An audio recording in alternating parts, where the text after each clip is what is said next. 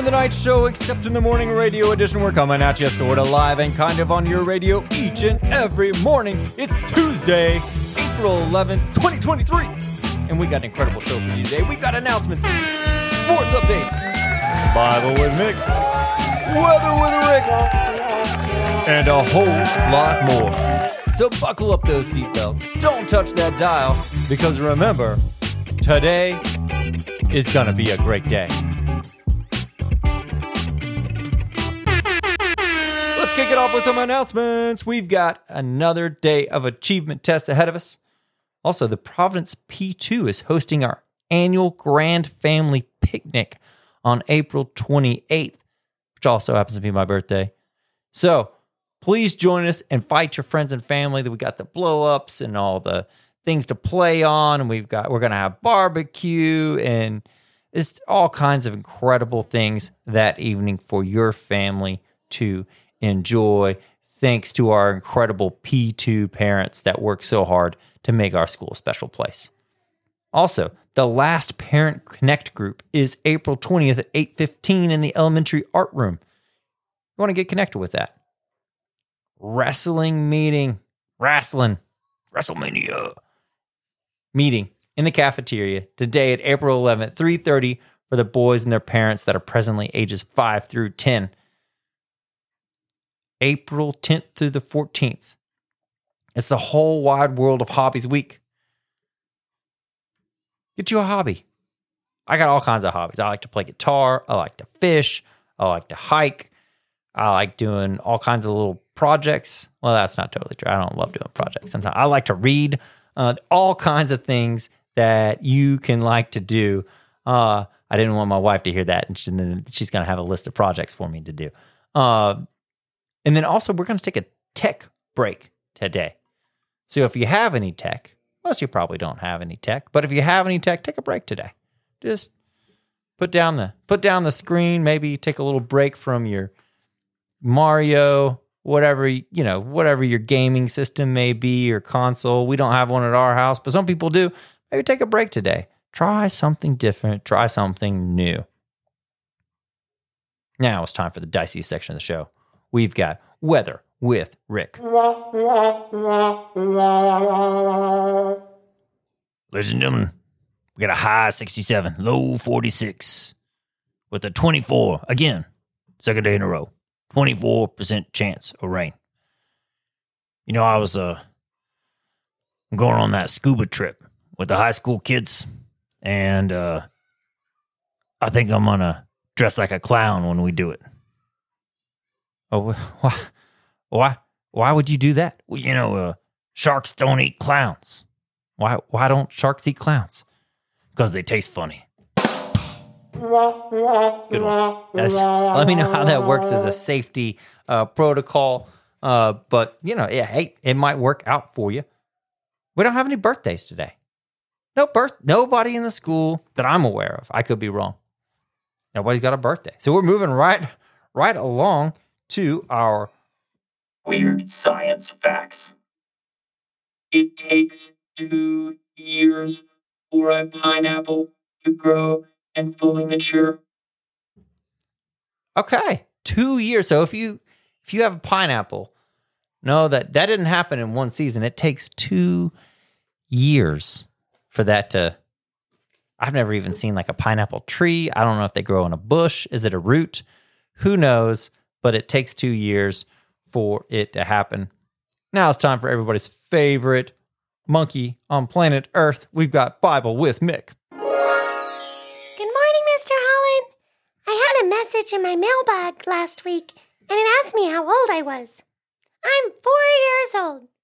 But age is a little different in monkey years. That makes me about 30 people years. Mr. Holland and I have been friends my whole adult life since 2020. Yeah, that was when we had our first Knight Show episode. It sure is those. It sure is some crazy times. But this made me think about people in the Bible whose ages were mentioned. Do you know who the oldest man in the Bible was, Mr. Holland? Everyone knows about old man Methuselah. Right! Methuselah was 969 when he died. The, Bi- the Bible doesn't say too much about him, but he was the grandfather of Noah, and Noah was the one who saved his family and the animals on the ark. Do you know who the youngest ruler in the Bible was? Let me see. There were two really young kings, weren't there? You're so smart, Mr. Holland. Joash became king at the age of seven. And I don't mean monkey years. He ruled his kingdom for 40 years and did everything that was good in the sight of the Lord. He even decided to restore the temple of the Lord. Josiah was a little older. He was eight years old when he became king. He reigned for 31 years, and in that time he tore down the high places where Baal worship was happening and devoted himself to worshiping the one true God. It's amazing that these kings were able to do so much at such a young age. These boys would be like our own second graders ruling the nation. God calls out so many, no matter their age. I'm only four, but I can make a big impact, and boys and girls, you can too. 1 Timothy 4:12 says, "Let no one despise you for your youth, but set the believers an example in speech, in conduct, in love, in faith, in purity." Hmm, that's such a good word that you shared with us today. You know, the the idea that we can't do something because we're young is just not true. There's a lot that each of you have to offer our community, that you have to offer your family. Yeah, I think Tim, he's eight years old. He's not eight, he's eight. They grow up so quick. And he has so much to offer, he has so much to give and I'm so proud of him. And there's so much that each of you can do. So don't think just because I'm young, I'm not going to make a difference. You can make a big difference at our school. You can make a big difference in your classroom by how you treat others, uh, the words that you speak, how you care for your teacher. All of those things are great works that you can do, even at a young age. You're never too young and you're never too old to do those things. Now, speaking of work, great works that we can do all our Bible verses this week are based off of work. What does that look like in our lives, and how do we put that in the right place? So today's verse is Galatians 6 9. It says, Let's not get tired of doing good, because in time we will have a harvest if we do not give up. When you start something, it can be exciting at the first, but then it gets hard you're in day two of achievement tests, and all of a sudden that's starting to get hard. But don't get tired. Don't give up. Keep pushing through. Finishing well is such a challenge.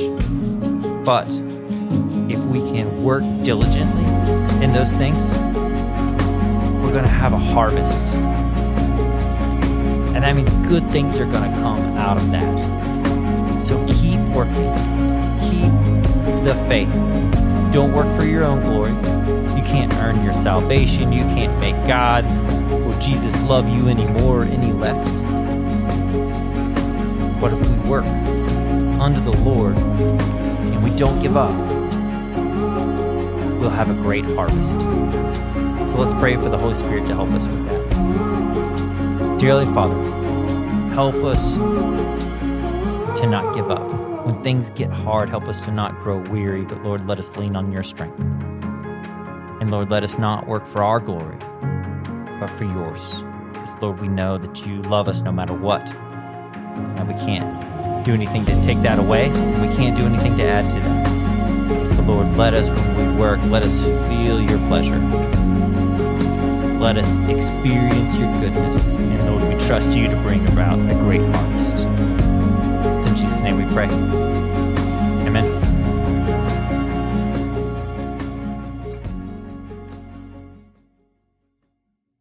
All right, you've got an incredible day coming in front of you. You've got Bible, history, science, social studies, English, and there's some sports announcements. We got a varsity boys soccer game at CAK, high school baseball at Christian Academy in Knoxville as well, softball, tennis, golf, track, and a whole lot more. But remember, today is going to be a great day.